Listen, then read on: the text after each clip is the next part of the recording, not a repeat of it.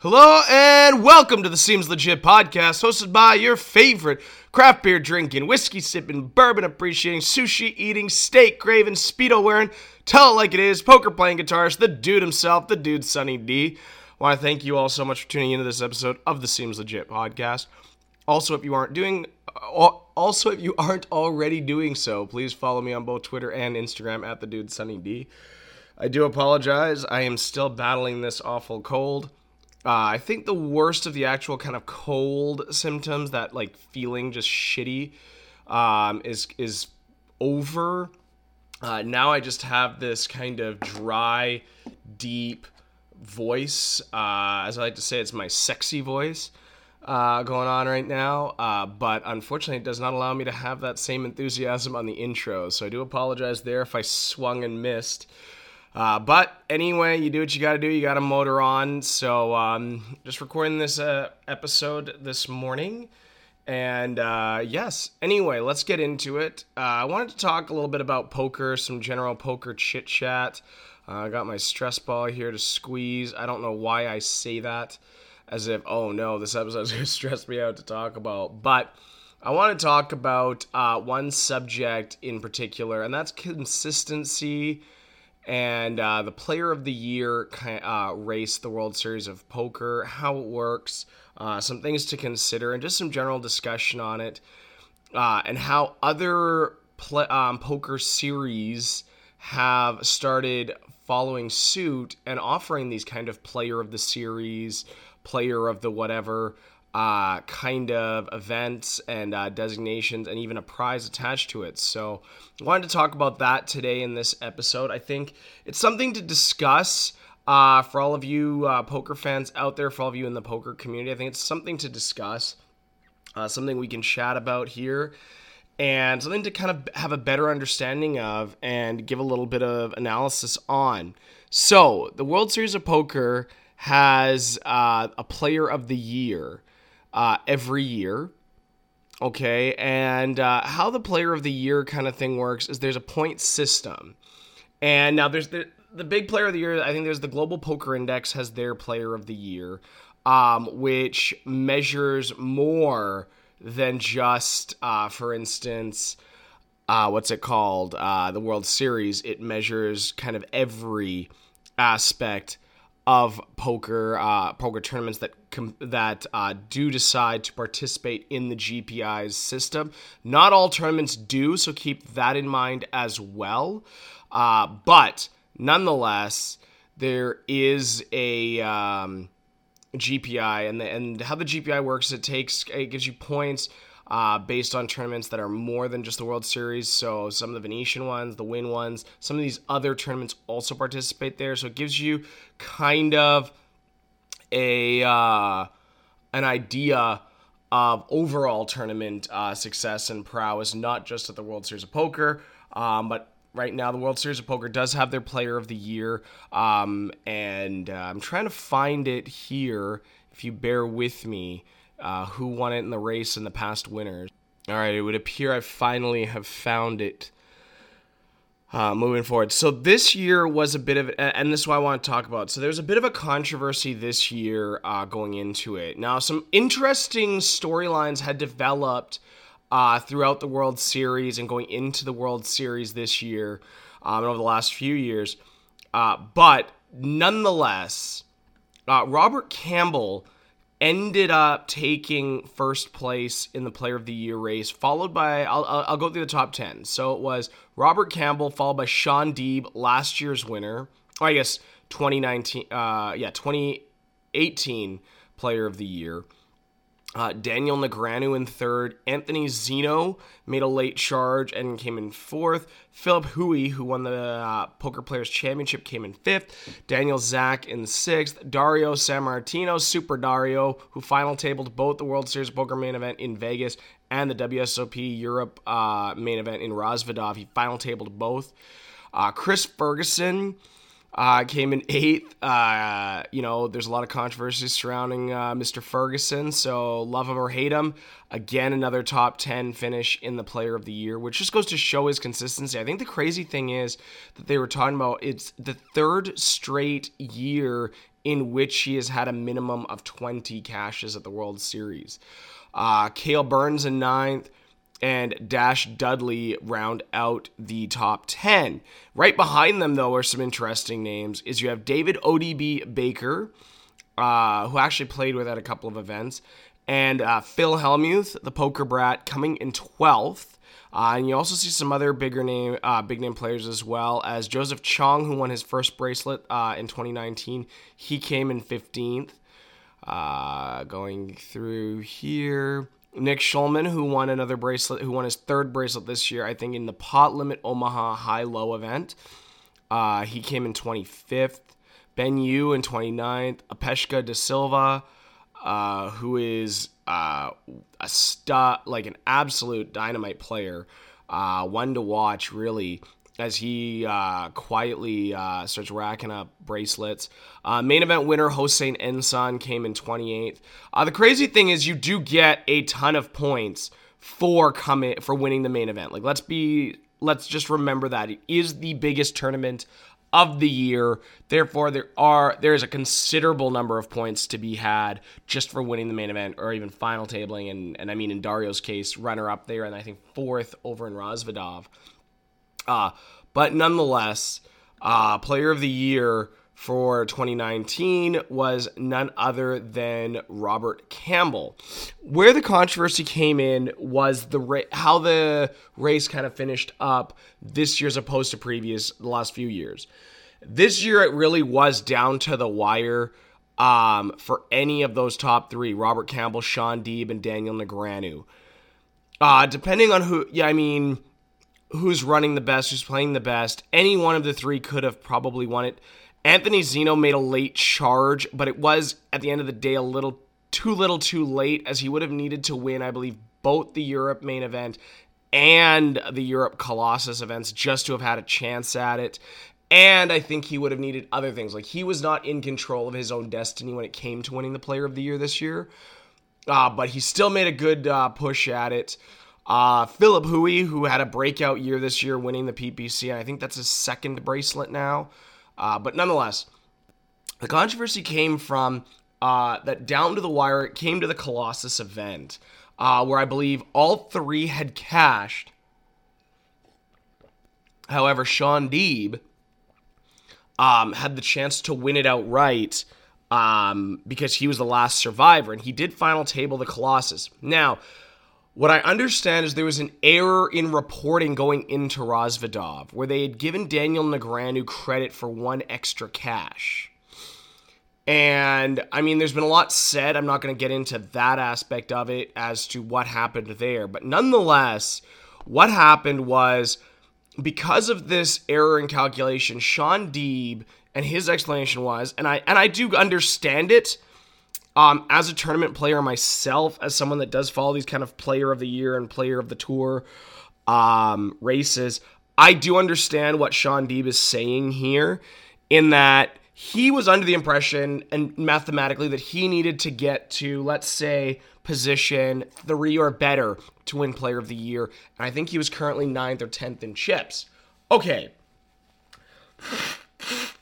Shaun Deeb was horribly sick during the World uh, Series of Poker Europe event, or series rather, and uh, was feeling like shit, but decided to stick it out, play the Colossus, go for it, and uh, try and get it. When you have to get third or better, the way you play is going to be different because now you have to start acquiring chips. You kind of have to start thinking, well, wait a second. I can't just float into third place here. Um, it'll be harder to do that than it is to just accept your fate. I'm coming in ninth. Let's get some. Let's get some chips. Let's try to play hard here. Let's grind it out and try to move up. All right. When it was all said and done, though, and it was revealed that Daniel was credited with an extra cash, it actually changed where um, Shaun Deeb had to finish. And I think, let's say, for instance, instead of having to finish third or better, he would have only had to finish in like seventh or better, meaning he only had to move up like one or two pace spots. In that case, as he said, you're willing, and I agree with this, you are willing to milk your stack a little bit, nurse that stack, wait and see how things play out, and kind of move forward from there. I get all of that. And in turn, it, it does become a bit of an issue where, you know, you if you're Shaun Deeb, you do feel kind of cheated in a way because you're like, well, wait a second. If I knew I, that's all I needed to do, I probably could have done it and made history.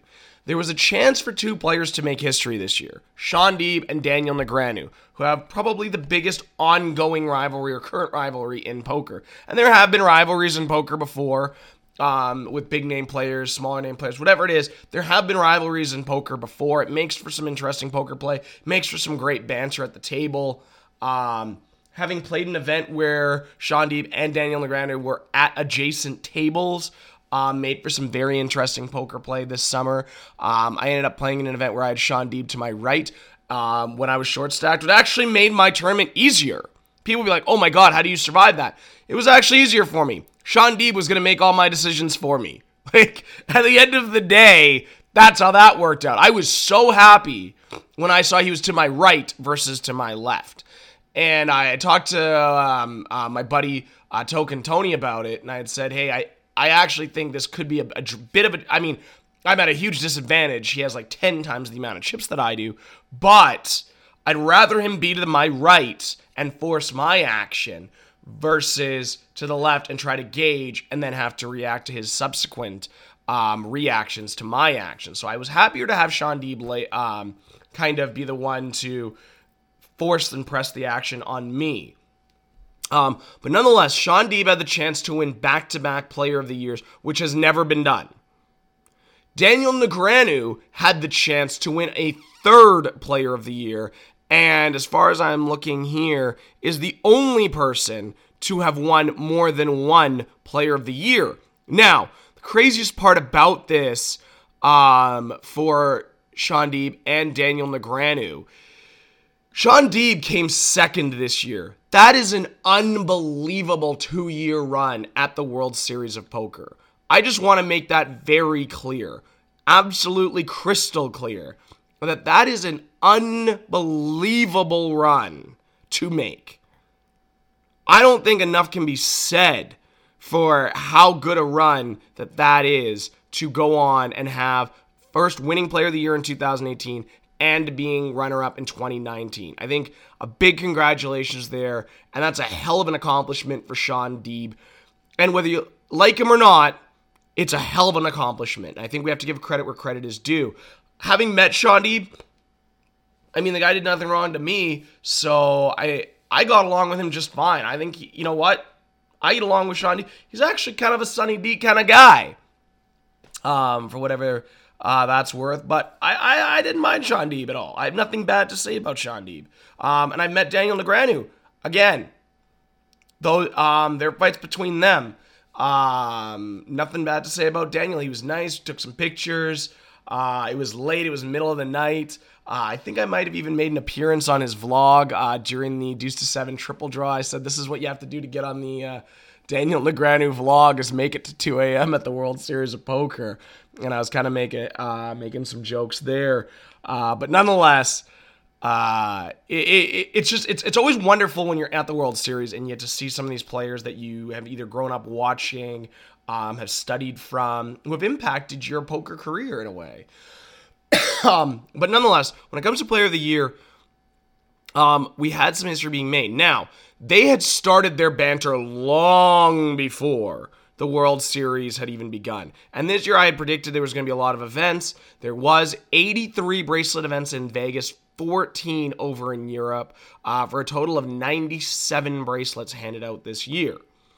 Um, Shaun Deeb, I don't think, won a single bracelet this year, actually, which is interesting. But nonetheless, uh, nor did Daniel Negreanu. Uh, I think Robert Campbell did. So out of the top three, actually, because I think Anthony Zinno, I'm just going to check here on bracelet winners. I do believe Anthony Zinno did win a bracelet this year. Um, I could be wrong, but I'm looking here, and I'm not. I think it was in a PLO event. Um, actually, uh, funny enough, I was actually at the same table for the Deuce to Seven single draw against Sean uh, Swingruber, uh, who ended up winning the uh, 10K heads up. Uh, so I guess congratulations to Sean for that. Uh, but let's see uh, here. Yeah, Frankie O'Dell won his third Omaha high low eight or better bracelet. Uh, it's for the most ever there. Three. Eli Elezra got a bracelet again this year. Um, his fourth actually. Uh, he won one last year actually too. Ellie's been uh, slowly climbing up there. Uh, Michael Mizrachi won his fifth uh, bracelet, uh, which is crazy. Um, in 1500 uh, seven card stud, high low eight or better. Ah, Canadian Greg Mueller won the 10K horse. Robert Campbell did win a bracelet. He won the uh, the 1500 limit deuce to seven triple draw, which was an event I was in. So uh, that's pretty crazy. Uh, Joseph Cheong won. Uh, of course, yeah, Peshka got a bracelet. I think that was either his third or his fourth. um, John Hennigan won his sixth bracelet or seventh. Uh, now, John Hennigan is a hell of a player. Arguably, in my opinion, one of the most consistent, if not the best overall player in the game, tournament player right now in the game.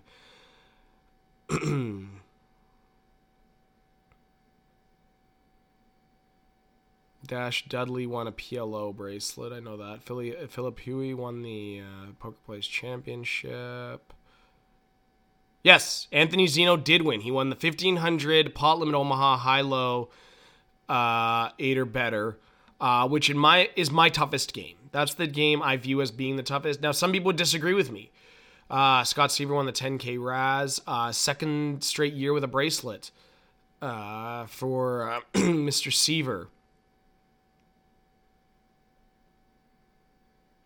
Uh, and I and actually his last two bracelets have come in 10k events. Nick Schulman won his third bracelet in the 10k uh, pot limit Omaha high low eight or better. David ODB Baker won the limit the 1500 limit hold'em, uh, an event that I will probably be playing this year. Aha! Robert Campbell won two bracelets actually.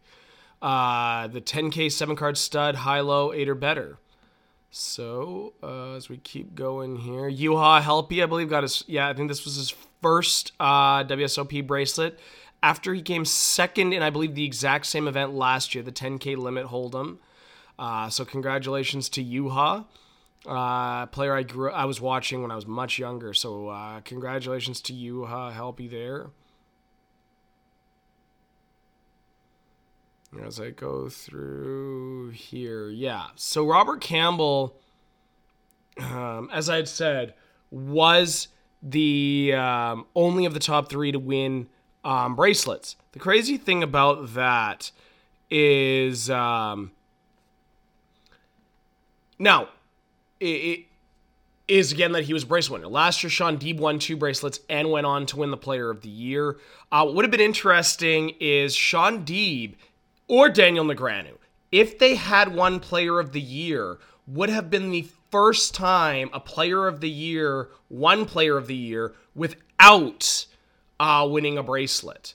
That would have been uh, a first as well. So a lot of history was uh, said to be uh, was was about to be made this year uh, when you, when you look at the player of the year race. Uh, Shaun Deeb, however, came second. So let's just think. Let's take a look at this now as we look at the player of the year and how it's it's grown and evolved, and how I want to talk about what it like that importance of consistency.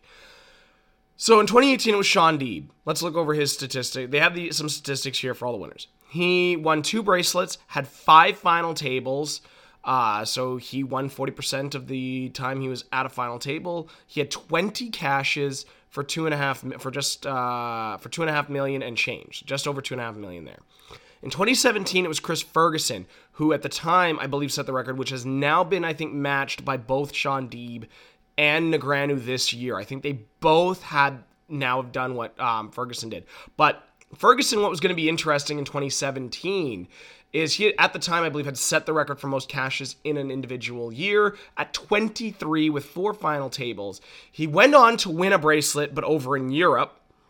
And had he not won that bracelet, uh, the big joke was going to be: is he just going to pose with all of his ca- um, slips, which he ended up doing. His Player of the Year poster is him with all of his cashing slips and his bracelet on his cowboy hat, which is kind of a funny picture. I like it. Um, I'm not going to get into the personal stuff with Chris Ferguson there. Um, people, I mean, have their opinions and whatnot, and uh, that's for them. So don't want to get into that. Prior to that, though, when you start looking at this, the the biggest, the most number of cashes that anybody had had was that prior year again, but it was a drastic drop, and it was Jason Mercier. But Jason Mercier had had an unreal year in 2016. He had 11 cashes, four final tables, two bracelets, and if I'm not mistaken, a third one of those final tables was a runner up. So he had two wins and a runner up. I, am not sure where he finished on the other final table, but that's a hell of a year.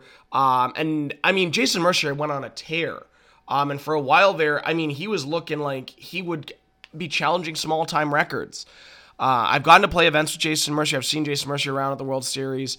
Um, I mean, and it's it's really kind of nice that him and his wife have kind of decided that they're gonna um, start a family. He has now has two uh, adorable kids. So congratulations to Jason Mercier. And a guy like Jason Mercier is never out of it. I mean, he's such a great, talented poker player and such a smart poker player. I think once the kids are maybe a little bit older, I you know I could see him returning to a full time World Series schedule and uh, making another push for Player of the Year, or at least multiple bracelets. And I think it's actually funny because going into 2017, there was a I believe a prop bet out that he had issued um, that he would at least get a bracelet. That he was so confident that he was going to get a bracelet that he set out a prop bet out there. Um, on on um, bracelets. Uh, prior to that was Mike Gorodinsky, who I believe in 2015 did win the Poker Players Championship. But let's let's take a look at this for instance: eight cashes, three final tables, one bracelet. Before that was George Danzer. I'm not sure who that is, but hell of a run here. Three bracelets on five final tables for a winning percentage of 60% and 10 cashes. Prior to that was Daniel Negreanu winning his second in 2013, his second player of the year, where he went two for four at final tables, winning two bracelets with 10 cashes, just over two million in uh, earnings that year. Greg Merson, um, which was awesome, and I mean rightfully so. He ended up cleaning out, winning the last two bracelets of the or at least a lot, pardon me, or at least the last two holding ones, uh, winning the last two 10K events. He won the 10K six max and the main event back to back um, at the end of the uh, schedule, um, which represented two of his only four cashes that year of the World Series. Uh, but if you're going to do cashes, that's the way to do it. He had two final tables, winning both of them. So he went two for two for 100%. Uh, and scoring over $9.7 million in tournament earnings that year. In 2011 was Ben Lamb, five cashes, four final tables, one bracelet. Now, the other thing I want to remind people of is the schedule has grown exponentially over the last few years. I believe even in 2016 it was like 50 events, then it went up to like 60 and 70. Um, by 2018 it was over 70. This past year, I mean 83 bracelets in Vegas. So it has grown considerably. Uh, Frank Kassela went two for three in 2010 with six cashes, three final tables, two bracelets, 1.2 million.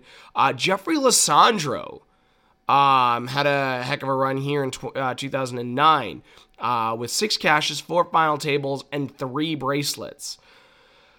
Um, and then after that, I mean, it it, it, it kind of goes down. Now, the interesting one here is there was a time in 20 in 2007 when three cashes was enough to win you Player of the Year. Tom Schneider had three cashes. Granted, they were all final tables, and won two of them. So they were two bracelets there. Daniel Negreanu, when he won the first Player of the Year in 2004, had six cashes, five final tables, and a bracelet.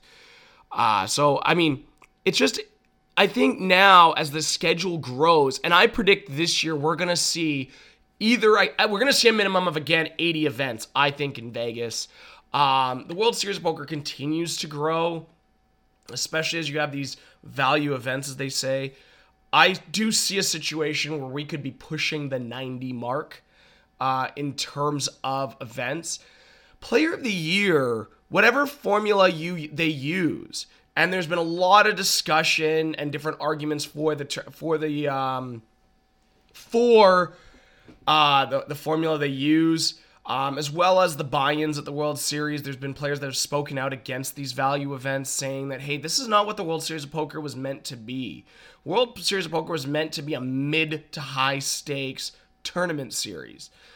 I get all of that. I 100% do. Um, I also understand that in today's economy and today's poker economy, a lot of players are backed.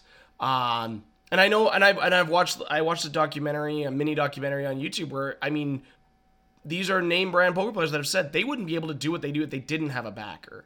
So I mean, I met so backing is a is a is a thing in poker. And I mean, if I could have a backer, a 100% full time backer that backed me to play a full World Series of Poker schedule, I would love to make a serious push at Player of the Year where I could focus. And it does take a pressure off of you. Knowing that, hey, for this 83 events or whatever it is, I don't actually have to worry about the money aspect of this. I just have to go and play the best possible tournament poker in these various events I would love that pressure to be taken off my shoulders. I would love for that to be my situation. That would be a hell of a reality.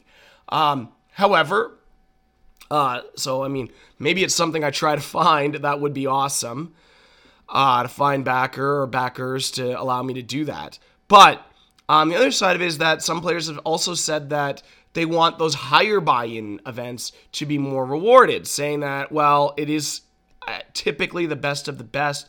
And if you are good enough to play those events, you can find a way to get the money in there. So you'd find a backer, you'd win your way in, whatever it is. I can understand. I, I, I, I see the argument. I don't necessarily side with it, but I understand it. Nonetheless, whatever the formula is that it they use, it rewards one thing above all else consistency. Especially as the number of events grow we're seeing that there's a new bar being set as to what it takes to win Player of the Year. I honestly don't think, I mean, unless you can somehow push for 30 cashes, um, I don't really see many ways in which a player does not win player or that a player can win player of the year without having either A a bracelet or B if you don't get a bracelet, you have to have multiple, and I mean multiple final tables. I think you need to be to not have a bracelet and win player of the year. I think you have to have a situation there where you're seeing about 30 cashes in and around 4 to 7 final tables would be my prediction. Uh, mathematically in terms of getting player of the year without a bracelet. It does reward first places. Um, again, I think even with bracelets, unless you win the main event, pardon me, unless you win that main event, I do think it's there's a formula there which requires somewhere in the mar in the area of 20 cashes, a bracelet, and four to five final tables. If, if a bracelet is present, I think it needs to represent one of 20 or so cashes and one of four or more final tables. I think it's just the competition is going to stiffen up. Um, now that you're seeing some of these freeze outs, though, now that they're limiting the amount of buy ins and rebuys into tournaments, um, especially at that value level, it also now kind of evens out the playing field as well. Now, all of a sudden, guys that were like, well, fuck, I'm just going to go and play some of these value events. I, I feel that the field is going to be weaker. I can get that min cash. Now, all of a sudden, you can't fire eight bullets at it. Now all of a sudden your number of entries is limited.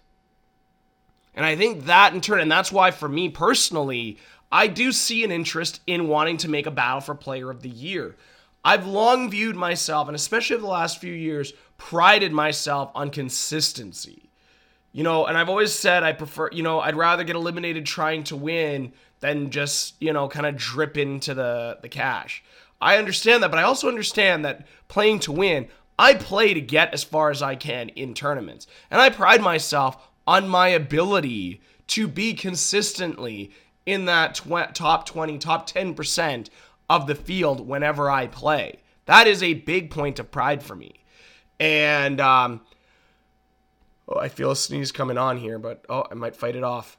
Anyway, I do see that. And and for me that's why things like player of the year now as you evolve in your career kind of do take a little bit of a you know what that is something I want to do. I know Negreanu has talked about the last few years how that's a big goal for him. Two bracelets and a player of the year. He wants every year 2 to 3 bracelets and player of the year. And he always talks about how he sees a way to get that. Now this past year I think he was runner up in at least two events. Um, there was a Hold'em event and a stud event. Um, the stud event in which he um, was runner up to John Hennigan. Uh, I'm to try and find it here. I think it was 10K stud that he was runner up uh, to Hennigan. Yeah, 10K seven card stud. Um, yeah, where he had um, beaten Daniel Negreanu. And then Daniel Negreanu, I think, also was runner up as I keep going here uh, through bracelet winners.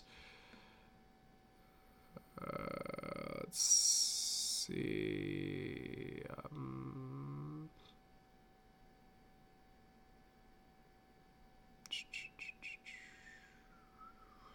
bear with me here, everyone, as I try to find it. Um, it was a higher roller event. Yes. No, was it that? Not to Brandon Adams. Ah, I want to say it was later. Than... Yes, the 100K no limit hold'em high roller. Um, which I mean is a hell of a buy-in. And that's where I guess players start to say, well, if I'm paying hundred bucks, I think there's a hundred thousand dollars. There should be more. There should be more play of the Year points. Whatever it is. Nonetheless, Keith Tilston won that. Uh, again, Daniel Negreanu was runner up there, so he's come close.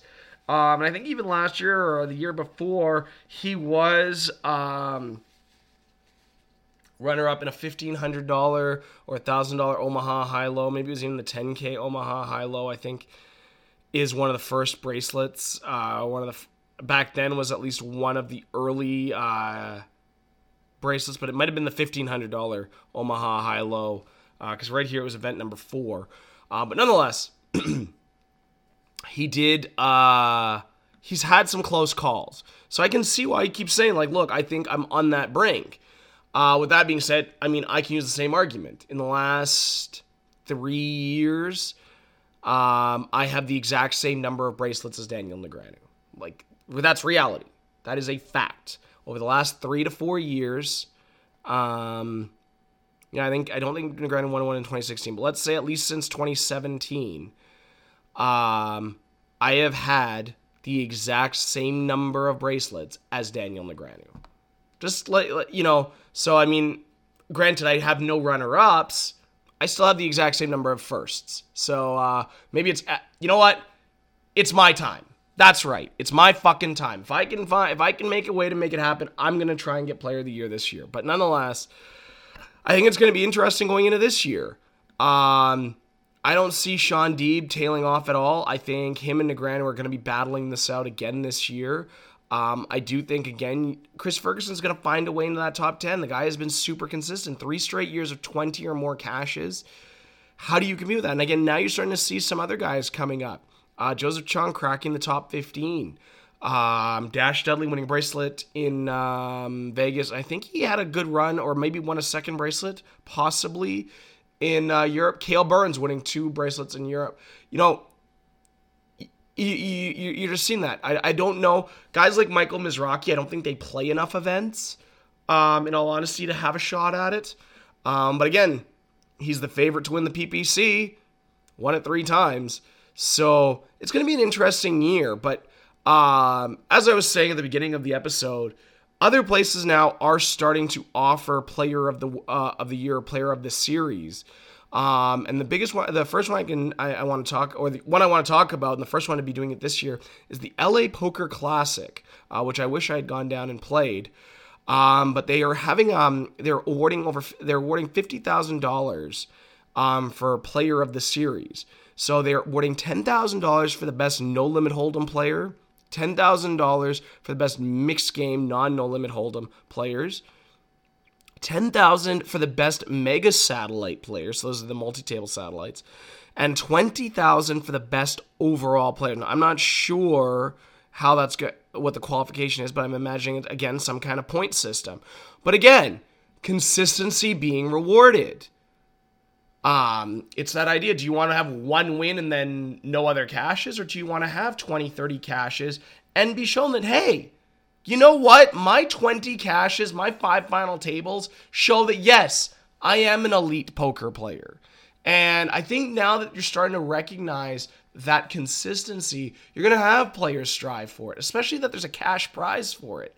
Um, and I mean, feasibly, you could have a situation there where someone does take, I mean, 40 out of that possible 50, uh, where they get the no limit, the mixed game, and the best overall. I could see a situation where you do have one person get an extra 40 grand in their pocket. Not a bad way to start your January.